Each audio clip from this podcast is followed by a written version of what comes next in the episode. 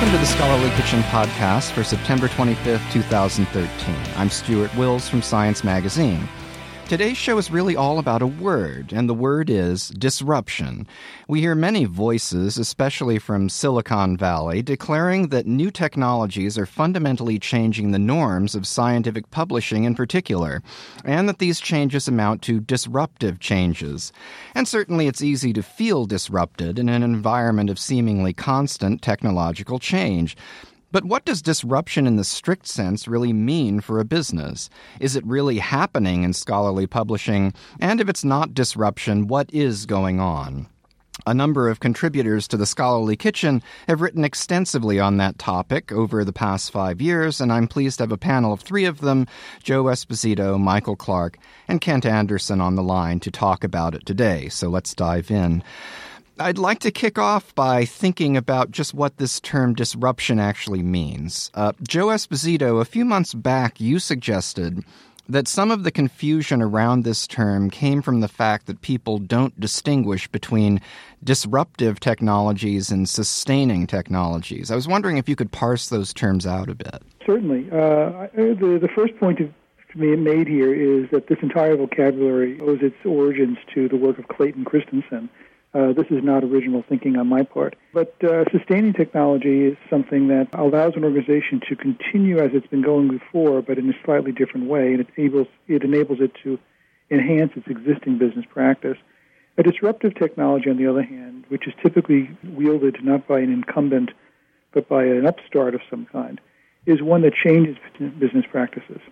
So a sustaining technology in scientific publishing might be the introduction of the comprehensive XML workflow, which reduces costs, creates more opportunities for dissemination of material, and so on. Disruptive technology might be something like gold open access, which changes the typical subscription model of journals publishing on its head. So the real question about these technologies is whether they make a ruckus or if they simply make things a little bit better. And that's the real distinction between the terms. And Michael Clark, in a post almost 4 years ago in the kitchen that stoked a lot of discussion, you argued that there were three entrenched sort of cultural functions of scholarly publishers, which you referred to as validation, filtration, and designation, that made disruption in kind of the strict sense that Joe is talking about unlikely. I think you said any time in the foreseeable future. Could you talk a bit about that, and could you talk to whether 4 years later you still feel that way? Sure.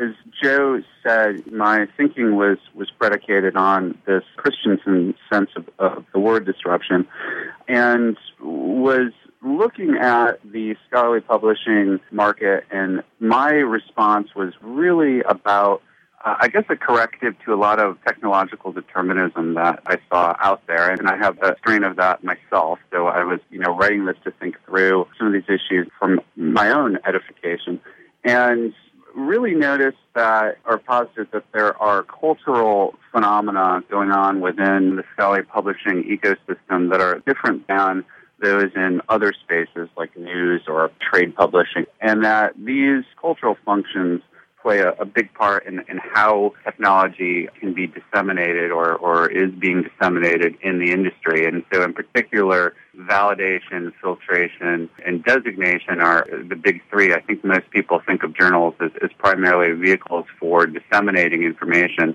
and certainly they are, but they also play other functions in filtering information for readers, as well as providing validation or peer review of their research. And designation is probably the most entrenched cultural function, which is to say they're used in determining career advancement around awards and tenure and such. And those functions really have kept journals from being changed too radically today. And yeah, I do think that, if anything, it's slowed the progress of what could otherwise be disruptive technologies. Well, that's interesting because, I mean, all of those areas, and I'll just say, like, for validation, peer review, but also filtration and designation in terms of, the norms of scientific career advancement, those all do seem to be areas where there are forces out there trying to, where there's a certain amount of experimentation from outside the industry that's happening.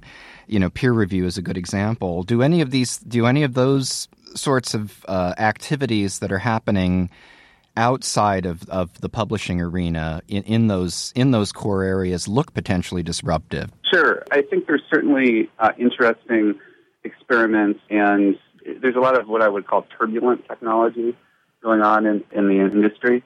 But the question of disruption really comes down to whether or not they will dislodge current organizations. In other words, will we see, 10 years from now, will Elsevier and Springer and OUP and, so forth be gone or substantively reduced to a new crop of organizations? And that's something that I just think is unlikely given the rate of change. In other words, even things like Gold Open Access have rolled about slowly enough that organizations such as Springer and OUP and many other traditional publishers have co-opted them to such an extent that they're arguably now some of the dominant publishers of open access publications. Kent Anderson, did you have anything to add to that? Yeah, thanks, Stuart. I just wanted to reflect a little bit more on, we tend to be seduced into using the term disruption to cover with a blanket a lot of different concepts. There's just pure competition. There's failure. And those things happen in any industry, and they aren't disruption, so to speak. And I really want to return back to Joe's definition because, we see that we are an industry of industries at some level.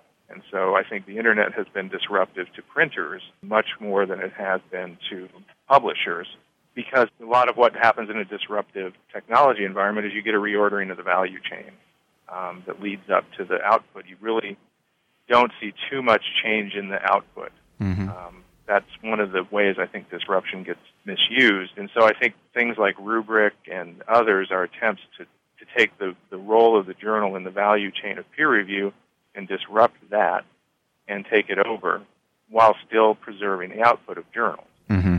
Because ultimately customers want the end product. It's just the value chain is really, it's an internal business matter, intramural business matter, that the value chain is getting disrupted. It's not that the end product is going to be destroyed or fundamentally altered. The metaphor that I personally prefer to use is that of the ecosystem. We know that if you've got a drought, the lake begins to dry up and some of the wildlife by that lake will disappear, and only the hardiest will get through that. The hardiest and the luckiest will get through that. In the ecosystem of scholarly communications, the prominent thing you have is that most publishers view academic libraries as their largest single channel of distribution. And you then ask whether or not, in fact, we have a drought. In libraries, we've got two things going on. One is that budgets are not in any way keeping up with the amount of research being produced. And secondly, portions of those budgets are now being deployed to support other services and being taken away from materials. So an example there would be the recent announcement that at the University of California at Berkeley, where they're developing a fund now in order to pay for Gold Open Access publication for their faculty with Peter Binfield's new operation, PeerJ. Well, that's money that's now being taken out of that library budget that used to go to people like Wiley and Springer mm-hmm. and AAAS and so forth. So what you've got here is the early signs of a drought in the library world. And what that means then is that the real disruption is going to be coming about because of this change of this ecosystem. And mm-hmm. what I always encourage publishers to do is to think beyond the library as a sales channel. What do you do if the library budget drops by 30%? That's a very, very tough question, but I think that's where the thinking about disruption has to go. Well, that's interesting, and it kind of leads into something I've been thinking about, which is kind of to shift the viewpoint to that of the frog in the cauldron of gradually heating water. I mean, you talked about ecosystems and kind of gradual change. And for all of its connotations of abruptness or sudden change, it's disruption, as we're describing it, seems to be the sort of thing that it might actually be difficult to recognize until after it's happened. So I was wondering how you can, how does one recognize true disruption in the sense that we've been talking about here while it's going on? Would any of you sort of like to propose a checklist for us to go through? Well, the first thing I would say is there's a noise factor that you have to be very careful to filter out. And the noise factor comes from within your own organization. So, for example, when something like the Public Library of Science started up and then moved over to PLOS One, so many journal publishers and journal editors were then saying, well, they're not providing the kind of careful peer review that the established subscription-based journals are providing. The mistake there, and this is the thing you have to filter out, is to think that a new way of doing things has to include all of the good qualities of the old way of doing things. That's just simply wrong. Sometimes the new way of doing things is sorely deficient in any number of ways, and you have to view these things strategically from the point of view that what's valuable at the new thing is not what they're missing from the old thing, but this new thing that they're offering that the old thing does not. I know that sounds a little bit tongue-tied, but it's an important distinction to make. Kent, do you have any thoughts on how to recognize disruption? Well, so I return to the list that Clayton Christensen articulated back when he wrote his book. I think it was in 1997. And, you know, I think to Joe's point that incumbent organizations tend to view the disruptive entity as having weaknesses. But those weaknesses are really its strengths. You just have to recognize the fact that if you flip it around, you can see where those are strengths. I'm not sure how this relates to publishers precisely, but you know there are other criteria. It's perceived as underperforming. The markets are viewed as insignificant. Things like that. I think for us, one of the potentially disruptive items that we need to keep track of, and everybody's kind of keeping in the peripheral vision, is the mobile space. And you know the market there is growing. It's potentially insignificant, but again, we get back to this problem Michael identified, which is the fundamental product that people want is information they can trust, and they want information that's efficient and that they can get to quickly. And then we get into the players who are being disrupted. I think PubMed has been disrupted to a large extent by Google and Google Scholar. You talk to users, and they use Google to do their literature searches much more often than they used to use PubMed. Printers have been disrupted because of the Internet. They no longer are part of the value chain for many organizations, or they're a diminished part of the value chain, and it's continuing to shrink. I just listened to a story this morning about another paper mill closing in southern United States. So there are pieces of our industry that are definitely being disrupted. But is the industry as a whole, or are publishers themselves being disrupted? I think in a lumper or splitter view, I tend to be a splitter on this one. I think we need to take a piece-by-piece look to see exactly who's being disrupted and who it's just competition or a slight modification of their approach. Michael? I think Christensen actually provides guidance on this, and just to boil it down, it's when good enough technology or good enough practices, which can previously be discounted because, as Joe mentioned, they may lack some of the qualities of what had heretofore been considered an optimal solution, suddenly, as far as the incumbents are concerned, does a good enough job for a larger percentage of the market. In other words, it's this creeping up of the good enough solution to the point that all of a sudden it's good enough for most of the people. I'd like to add into that a little bit. You know, Christensen's work really focused on technologies. So manufacturing companies and how a new approach to making something could disrupt an entire industry or restructure the value chain that led to whether it was steel or computers or motorcycles or automobiles, whatever it was, there was some technology that changed how that thing got made. We've been seeing the Internet as a technology restructure how we make things, and that's changing the value chain, but it really, again, hasn't disrupted what we make. And that's where I think we get into a little bit of a semantic issue, is that, again, the value chain is what gets disrupted, not necessarily the product becomes obsolete. Well, at the risk of being facetious, if it isn't disruption, what is it? Michael, do you have any thoughts on that? Well, I think currently I would call it turbulence. There's a lot of new technologies, mobile technologies, new paradigms around how information is paid for in terms of business models with gold open access.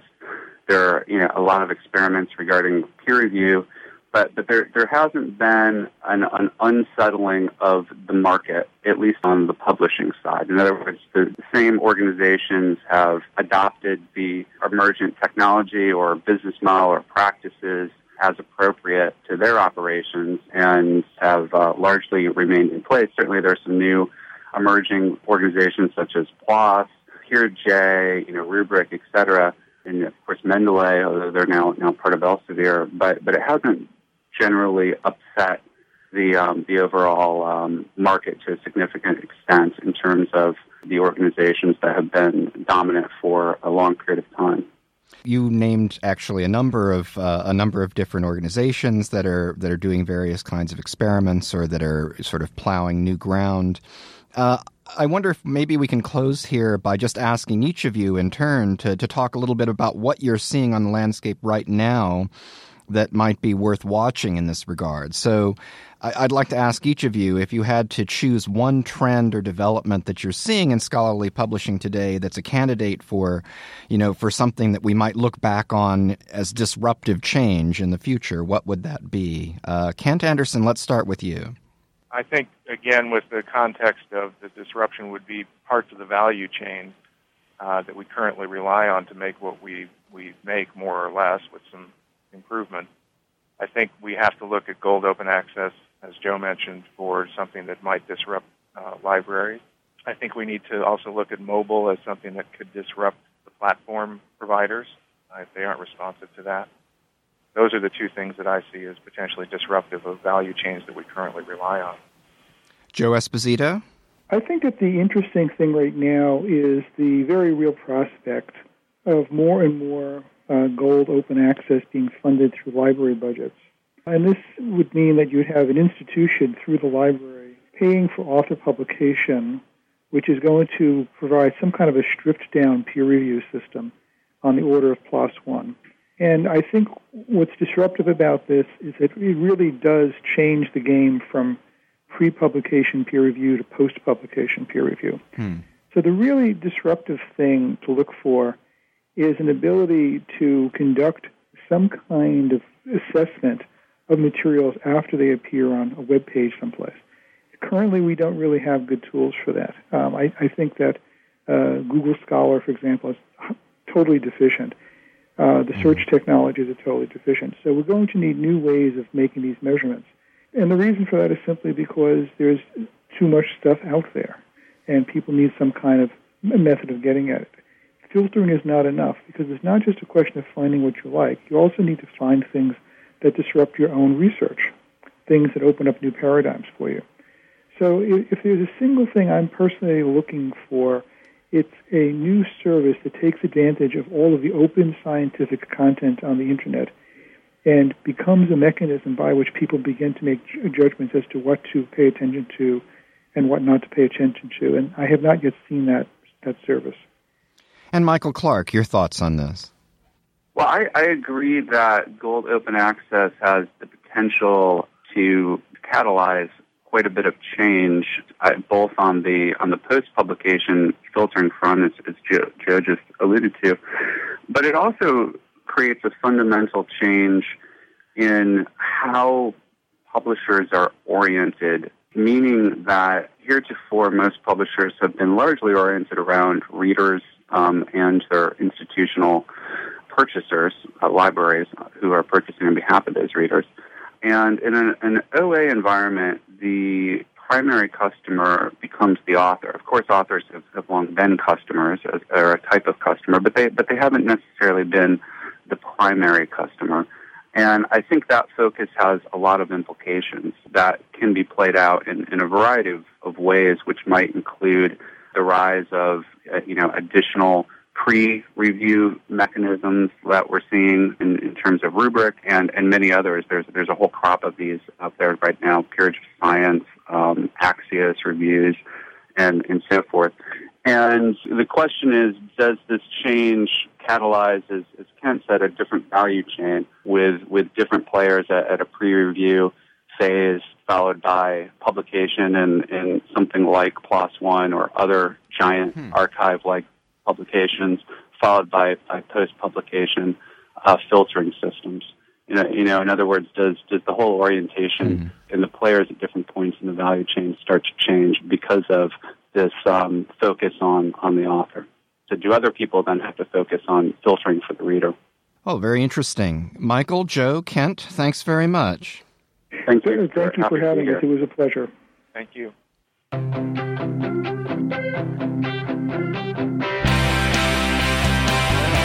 thank you for dropping into the Scholarly Kitchen podcast for September 25th, 2013. Be sure to visit scholarlykitchen.sspnet.org, where every day some of the sharpest minds in scholarly publishing detail, discuss, and debate the trends shaping the business. You can also comment on this podcast episode on its blog page, and we'd love to hear from you. Thanks to the Society for Scholarly Publishing for its support of this project and for hosting our audio files, and to the American Association for the Advancement of Science for use of its studio and production facilities. This is Stuart Wills from Science Magazine. Until next time, on behalf of SSP and all of the chefs in the Scholarly Kitchen, bon appetit.